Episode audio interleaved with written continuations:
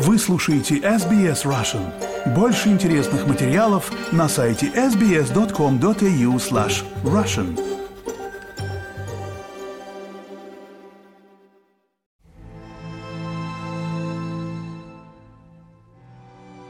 Добрый день, вы слушаете подкаст SBS Russian. С вами Виктория Станкеева. Мы продолжаем записывать интервью с людьми, которые находятся в украинских городах и являются невольными свидетелями войны, которую начала Россия 24 февраля 2022 года. Эта серия является продолжением нашего первого подкаста. В ней мы рассказываем вам о том, как живут участники прошлых эпизодов почти год спустя.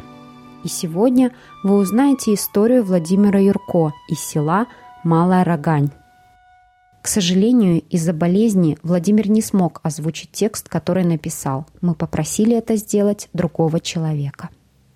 Мы с семьей все так же живем в селе Малая Рогань. Вернулись в мае 2022 и по настоящее время проживаем тут. За этот год все изменилось. Дети, несмотря на возраст, стали взрослыми, более рассудительными. У Назара – это младший, ему 10 лет, проявился особый интерес к военным, к их действиям. Он даже вступил в школу кадетов авиации. Эдуард, старший, 18 лет, тоже после окончания колледжа хочет связать себя с силовыми структурами. Жена у меня сильная, не показывает свое беспокойство, и как ей тяжело во всем этом. Работает. По счастливой случайности не попала под прилет С-300 на рабочее место. Это отрывок из интервью с Владимиром, которое мы записывали в прошлом году. 24 числа по 16 марта мы находились у них. Наблюдали эту всю картину. У нас родители живут на, ну, в этом же поселке, только на центральной улице. Просто мы к ним переехали из-за того, что у них как бы был погреб, чтобы можно было прятаться.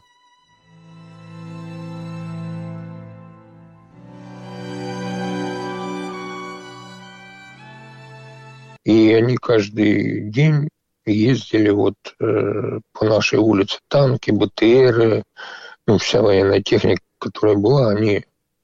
Ну, то есть это наша улица соединяла их две точки. Место дислокации и огневую точку, которая... Вот они с места дислокации поедут на огневую точку, постреляют, возвращаются назад. Ну, и, ну, там бы на огневой точке какие-то там техника оставалась, но в основном было в месте дислокации. Потом уже где-то, наверное, дней через пять после начала они полностью разместились на огневой точке и заняли там э, место около трассы, Ростовская трасса, вот, которая на Ростов, на Изюм с Харькова. И они вот полностью с этой точки начали обстреливать Харьков.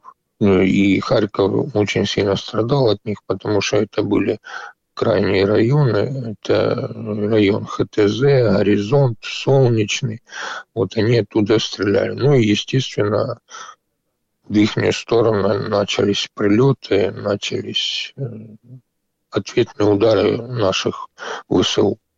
Я видела ваши фотографии, там практически все уничтожено. Они разместились между частными домами и начали вести огонь оттуда по частным домам.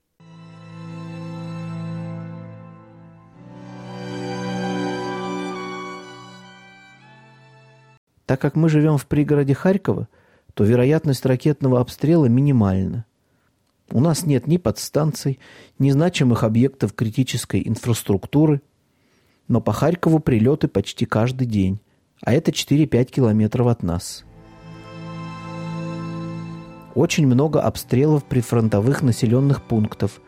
Там сыпется всего, чего только можно. И минометы, и РСЗО, и авиация. Это от нас по прямой где-то 40-50 километров. Самые большие проблемы – это последствия после ракетных ударов по объектам критической инфраструктуры – а это 99% их целей. Не верьте про военные объекты. Это ложь. Они стреляют чисто по ТЭЦ, подстанциям и прочему. Данных у них точных нет, они пристреливаются, Если сегодня не попали куда-то, то все равно попадут через день, неделю и тому подобное. После таких попаданий мы без света, тепла, так как отопление в большинстве зависит от электричества, без воды. Вот что страшно. Я, допустим, сейчас почти 24 часа 7 дней в неделю под концентратором кислорода, который энергозависим. Слава богу, купили бензогенератор, ну а бензин, он тоже сейчас не дешевый у нас. А иногда генератор работает почти сутки, пока службы восстанавливают последствия ракетных ударов.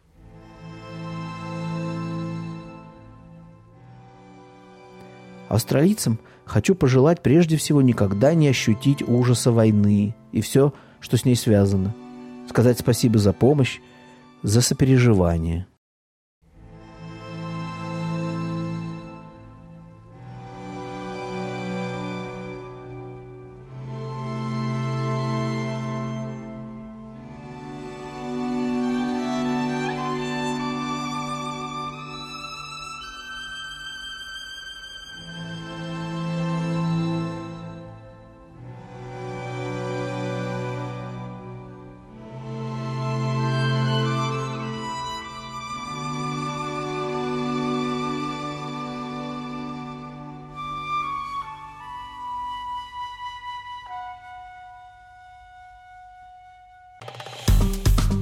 Поставьте лайк, поделитесь, комментируйте. SBS Russian в Фейсбуке.